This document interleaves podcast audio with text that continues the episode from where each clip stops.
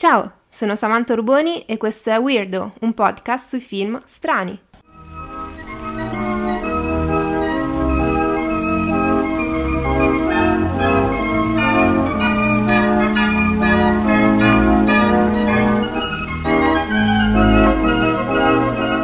Ciao a tutti, oggi vi parlo di Donnie Darko, film del 2001 scritto e diretto da Richard Kelly.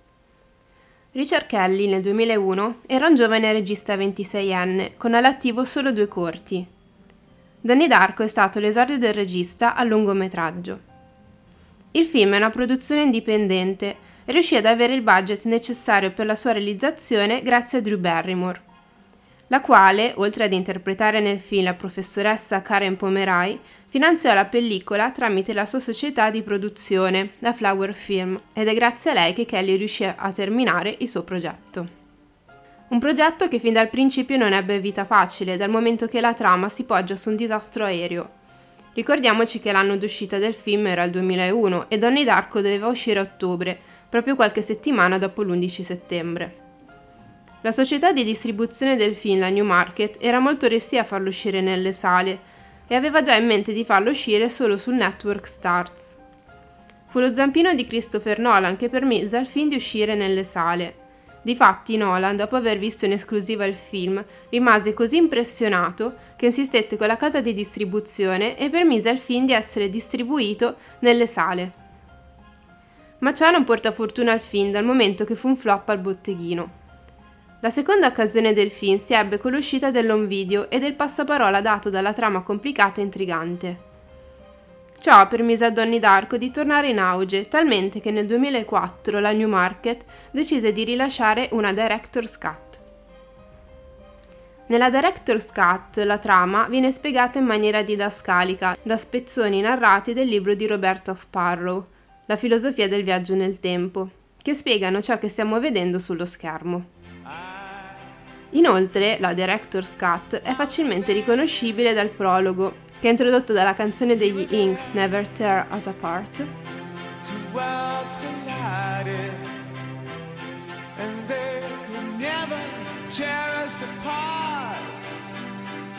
Anziché di quella degli Echo and the Bunnyman, The Killing Moon, che verrà poi ripresa in una scena seguente del film.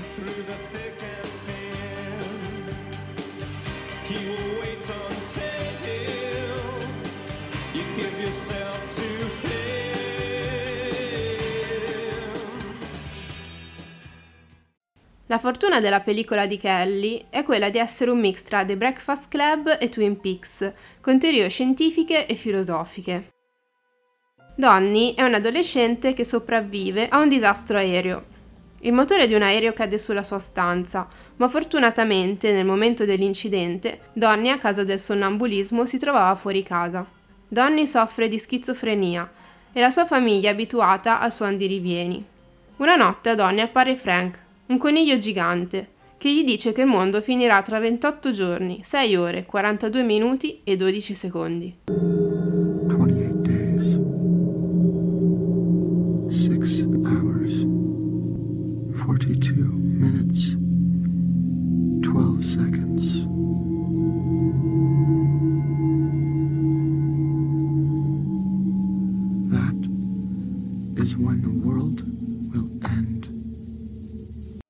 Questa è la durata della dimensione tangente in cui vivrà Donny, dal momento che è sopravvissuto alla sua morte.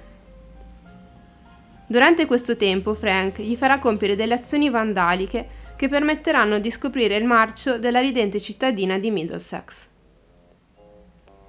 Middlesex è un non luogo, è la classica cittadina americana perbenista dove ogni suo cittadino compie il suo ruolo nella società. Donny è al di fuori di questi ruoli e per questo diventa l'occhio critico indagatore.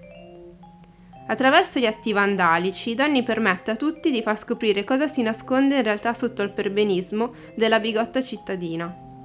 Questo è il suo destino, il suo ruolo, e ciò che deve compiere con il tempo che gli rimane. Kelly vuole denunciare il metodo educativo statunitense, che si aggrappa a figure non raccomandabili e a un'istruzione non adeguata. Ciò viene concretizzato da Jim Cunningham, una specie di santone che sia professori che preside venerano.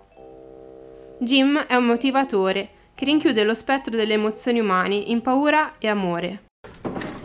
As you can see, the lifeline is divided into two polar extremes fear and love.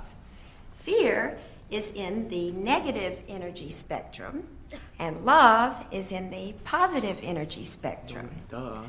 Excuse me? No, duh is a product of fear. Questa semplificazione delle emozioni permette a chi si affida a Jim di nascondere le sue paure, ma non di superarle. Motivo per cui Donny va contro queste idee. Suoi alleati in questa sorta di battaglia sono i professori Karen Pomerai e Kenneth Monitoff. Monitoff, in particolare, sarà colui che introdurrà Donny ai viaggi temporali e al libro di Nonna Morte, cioè Roberta Sparrow, La filosofia del viaggio nel tempo. Roberta Sparrow era una ex suora che diviene studiosa dei viaggi temporali. Essa stessa vive in un loop temporale andando avanti e indietro dalla porta di casa alla cassetta della posta, attendendo la lettera che Donny le scriverà. È proprio sulla cellar door che la professoressa Pomerai lascia come indizio a Donny. La cellar door risulta un punto di fine e di inizio. È lì che Donny crea distrugge allo stesso modo Frank, uccidendo il Frank reale e creando la sua guida nella dimensione parallela. La teoria che porta avanti tutta la trama e che viene spiegata nel libro di Roberta Sparrow è quella dei ponti di Einstein-Rosen, cioè quei passaggi che più comunemente chiamiamo wormhole. I wormhole sono dei passaggi da una dimensione all'altra, delle scorciatoie che ci portano da un punto all'altro dell'universo alla velocità della luce. Il wormhole è quello che dà l'avvio al film con il disastro aereo, il 31 ottobre 1988 sia la madre di Donny che la sorella si trovano, per varie circostanze che poi scopriremo portarci a questa data, su un aereo che si sta per schiantare. Il motore di questo aereo entra in un wormhole che lo porta al 2 ottobre 1988, data in cui il film inizia e dove Donny sembrerebbe essere sopravvissuto per una coincidenza alla morte. Quello che si viene a creare con la sopravvivenza di Donny è un universo tangente di 28 giorni, 6 ore, 42 minuti e 12 secondi. Altri vermi, o se possiamo così intenderli, sono invece le navicelle. Sono delle specie di tubi che escono dalle pance delle persone e che li guidano alle azioni che stanno per compiere e di conseguenza al loro futuro. Proprio uno di questi è quello che porterà Donny alla pistola dei genitori. Tutti i fatti che accadono nell'universo tangente devono accadere in momenti precisi, in modo che si vengano a formare le situazioni entro cui ha origine il wormhole, permettendo così nei 28 giorni alla dimensione parallela di non collassare e a Donny di compiere il suo destino. Ma questi 28 giorni sono anche un modo per Donny di indagare se stesso, la solitudine è uno dei temi maggiori del film. Ogni creatura sulla Terra quando muore è sola. È ciò che Roberta Sparrow sussurra a Donny nell'orecchio. Ciò porta Donny a un ragionamento sulla solitudine, arrivando alla conclusione di non voler rimanere da solo. Il film, fin dal principio, potrebbe anche sembrare il parto della mente di Donny sotto psicofarmaci, dal momento che Frank appare quando Donny prende le pillole. Visto lo stato mentale del protagonista, questa ipotesi non è da escludere, ma la malattia mentale potrebbe essere invece un modo per Donny per essere più sensibile a visioni e al mondo onirico, che gli permette di essere predestinato. Un fine che viene evidenziato anche dalla scelta di Kelly di citare nelle locandine del cinema L'ultima tentazione di Cristo di Martin Scorsese, anch'essa una pellicola che non ha avuto vita facile, uccisa dalla censura e che vorrebbe in questo caso evidenziare la predestinazione di Donny e il suo destino di sacrificio già scritto. Di questo universo parallelo rimane traccia anche nella dimensione reale. Difatti sulle note di Mad World vediamo come tutti coloro che hanno conosciuto Donny nell'universo tangente ricordano, come in un brutto sogno, ciò che è successo. Sono tutte persone sole che per 28 giorni sono stati amici, amanti e conoscenti di Donny, stringendosi intorno a lui e alla sua solitudine, ma anche la sua volontà di cambiare le cose.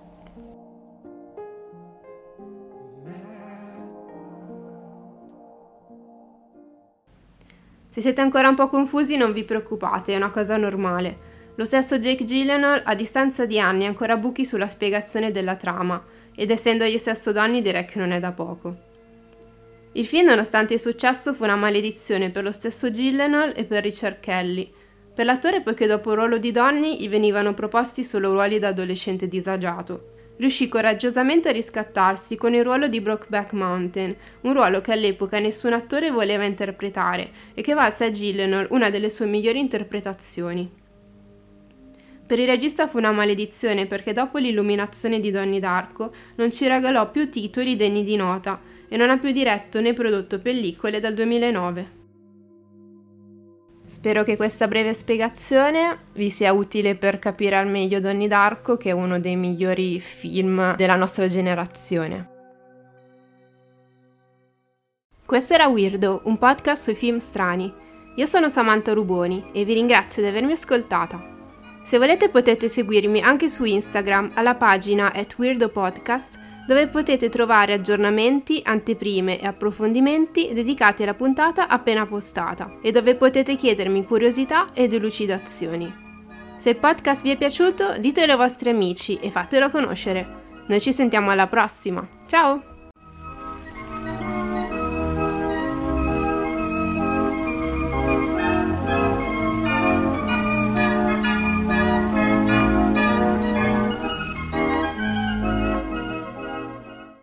Curiosi del prossimo episodio? Per i più coraggiosi che si sono avventurati fin qua, ecco un piccolo indizio. Good afternoon, gentlemen. I am a HAL 9000 computer.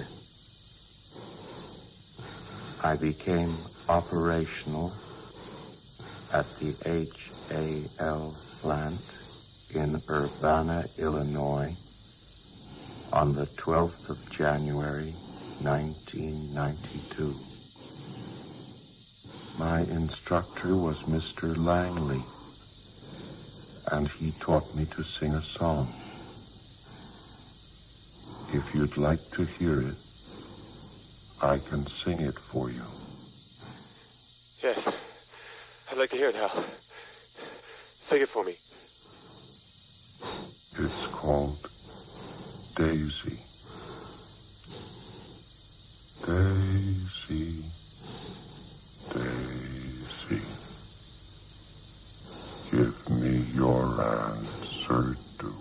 Beh, allora vi aspetto. Mi raccomando, non mancate. Alla prossima, ciao!